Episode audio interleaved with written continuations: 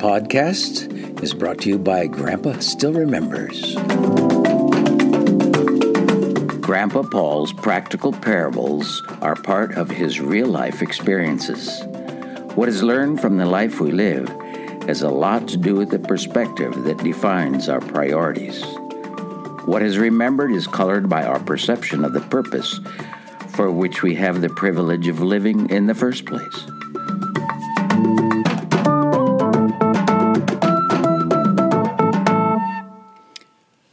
My new horse gets old.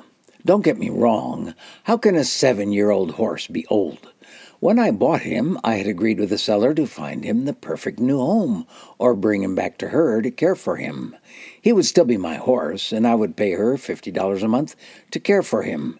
She rescues horses. After a few years of caring for Zack, we got used to each other. He had concluded that I wasn't a bad servant. I stopped reading my book, Horses for Dummies, concluding that the publishers had the right title for the book. Zack still qualified as an extremely beautiful horse with a few almost invisible battle scars. I guess I have to admit that I qualified as fitting the second part of the title.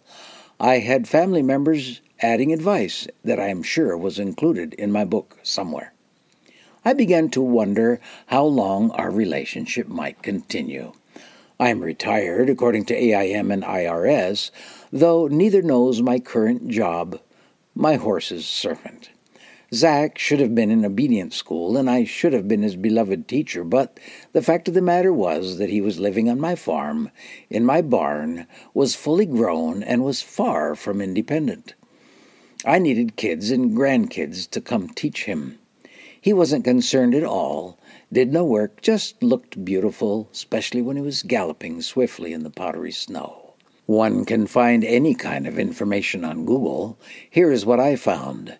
Depending on breed, management, and environment, the modern domestic horse has a life expectancy of 25 to 30 years. Uncommonly, a few animals live into their 40s and occasionally beyond.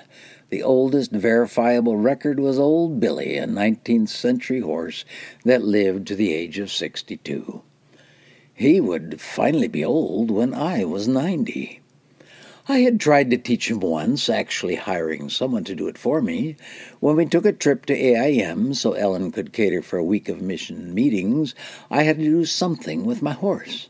I sent him to boarding school, and I optimistically thought he would return well trained and cooperative. I've shared my disappointment about those results earlier. He was healthy enough when he returned, but had some marks on his previously flawless, lightly dappled coat. When trying to do my horse owner duties, grooming him while he ate the grain from the top of his feed box, I discovered that he hadn't been a good boy at the boarding school. Gelded horses aren't supposed to behave like stallions, but what were obviously bite marks, no doubt, came from another horse. I wondered if he had given as good as he got.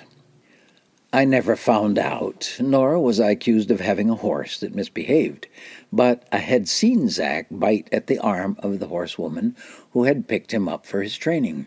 I knew Zack wasn't interested in being dominated by her. The horse boarding school wasn't really called that, but Zack wasn't the only horse there. He apparently resisted a horse that thought to prove his power and place at school. I don't know any details except that Zack didn't want me to do anything about his wound. My perfect horse had a sore, starting to show signs of infection, and I knew that Blu-Kote was what was needed. Beneath the crust, I could see a tiny trickle of pus had left a stain on his white coat. I wanted to scrape off the scab to expose the infected area and treat it. The grain on top of the box helped him stand still for the grooming, but as soon as I scraped off the scab, he backed up so fast I had no opportunity to apply the antiseptic. I got out of his way with the instinct of self preservation, ducking immediately under the strand of electric wire dividing the barn. Gratefully, Zack was outside, and I hadn't been kicked or trampled. Though he had left some grain on the top of the box this time, but he would come back again to feed. I'd spray the Blu-Kote on the open sore then, reaching between the planks when his head was buried in the manger. He ended up not liking any kind of spray and trusted me even less, but the sore healed, leaving a scar that proved he hadn't run away when challenged. Summer came, and Jessie was exactly the age to know what to do with horses. My granddaughter told me he needed a round pen and I could train him there. Well, I thought it would be an opportunity to let her train him. She sounded like she had written, or at least read, my book for dummies. I made the exercise circle to her specifications. Zack watched the process from his pasture, looking over the electric wire gate that kept him there. We didn't want him helping. He was so curious that he would come and get in the way, probably not hurt anything, but he still had those teeth just behind his soft lips. Sure enough, Zack agreed to run around in a circle for Jessie and could probably learn all her commands if he felt like it. He still wasn't cooperating when we put on the halter, probably concluding that it was a sign of his losing his independence. I think Jessie enjoyed working with him, and she even took him for a walk down the road to Grandpa Burse's farm. Zack promptly went in, enjoying the cool water on the hot summer day, Jessie had introduced him to another luxury to be found on Grandpa Paul's farm. When Jessie heard that he was registered, she wanted to see all the details, and we looked up his certificate. I saw no reason to pay the fees to keep his registration current, since I certainly wasn't into showing horses. The details of the breeder and the former owner were on the paper, and my granddaughter wanted more answers than I could give her. She contacted the former owner.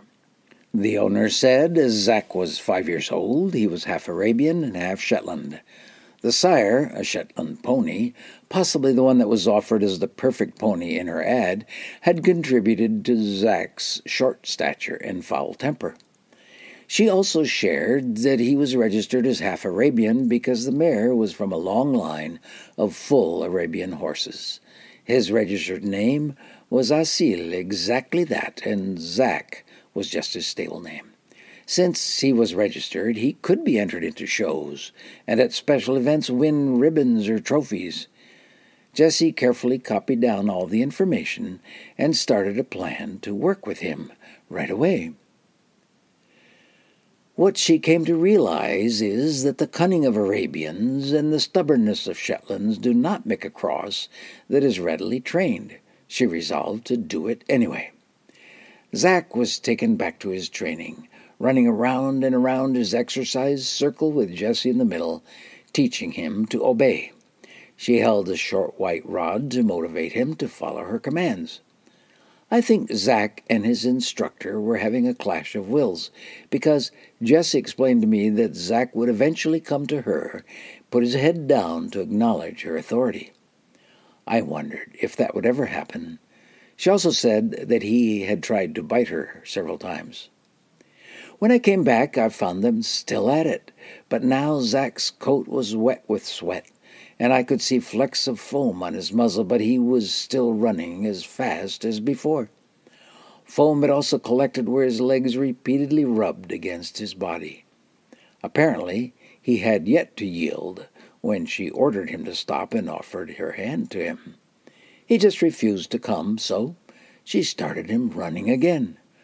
She was still looking for the desired response and wouldn't let him have his own way. I happened to be there when she again told him to stop and held out her hand, then said something to him, and he came to her with his head lowered and nosed her hand. Obviously, she had established her authority, and they understood each other. The next thing would be to take a long anticipated ride on that beautiful horse. I had thought of the pleasure it would be to ride down to the pond, maybe catch the beavers at work in the early morning while there was still mist hovering over the quiet water. They might be dragging branches they had cut from young willow trees to add to their winter underwater pantry near their lodge. They could be maintaining the dam around the pond. They had decided that great grandpa should have made the pond deeper and plugged up the overflow pipe, and were maintaining the level that they wanted in the pond. The beavers never quit working. It was time for Zack to do something useful, something God had designed him to be able to do. Jessie may have had that sort of ride in mind, or possibly up the hill to ride on the trails in the woods. Hadn't Zack told her he was ready to do anything she wanted? Jessie got her Uncle Jeff to help by putting the saddle on the spirited horse. Zack had gained a lot of weight in his luxury life at the old man's farm, and the girth strap was barely long enough to reach the buckle. The strap should normally pass through the D link a couple times to draw it tight. The saddle was designed not to rub on the horse's backbone, and the soft horse blanket was under the saddle. My horse's anatomy resembled a barrel, so there was really no risk of rubbing on the spine, but the girth strap really did need to be tight. Jeff was strong. Though Zack was far from still, he seemed resigned finally to accept the fact that he would shortly be ridden. Jeff led Zack out of the barn, and Jessie must have felt rewarded when she was mounted on that beautiful horse. She knew how to ride and headed down the gravel toward the road. This was what Zack had been designed for. Jeff's powerful hand was no longer on his bridle. I didn't see it, but before they even reached the road, Zack rebelled and abruptly dumped her off. He wasn't about to accept his role in life, what he had been created so perfectly to do. The saddle was still in place. Jessie refused to quit, and she was determined to ride that horse. Jeff was still there, and Zack just stood there, ready for whatever might be next. He didn't run across the narrow country road into the lush field of alfalfa like he might have. And Jeff again had hold of his bridle, so he stood still while she mounted again. She knew that the rider must never let the horse have his own way after he has thrown off the one in the saddle. I guess that is taught in the Dummies book, too. She rode him down Weeks Road, but certainly the anticipated harmony of guiding a willing, beautiful horse was gone. They came back. I can't recall if they went anywhere special.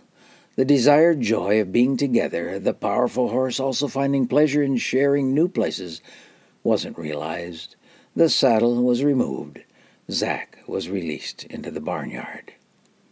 He shook himself and then walked to the shallow hollow where he liked to roll in the dust turning completely over, his legs kicking in the air, as he twisted himself on his back, administering his own luxurious back rub. He did it again, and a third time. Gray dust cascaded off of him as he heaved up, front feet first, and then shook himself mightily. He felt good. No dust clung to him, as he hadn't sweat at all in what was to be the final contest of wills with Jessie.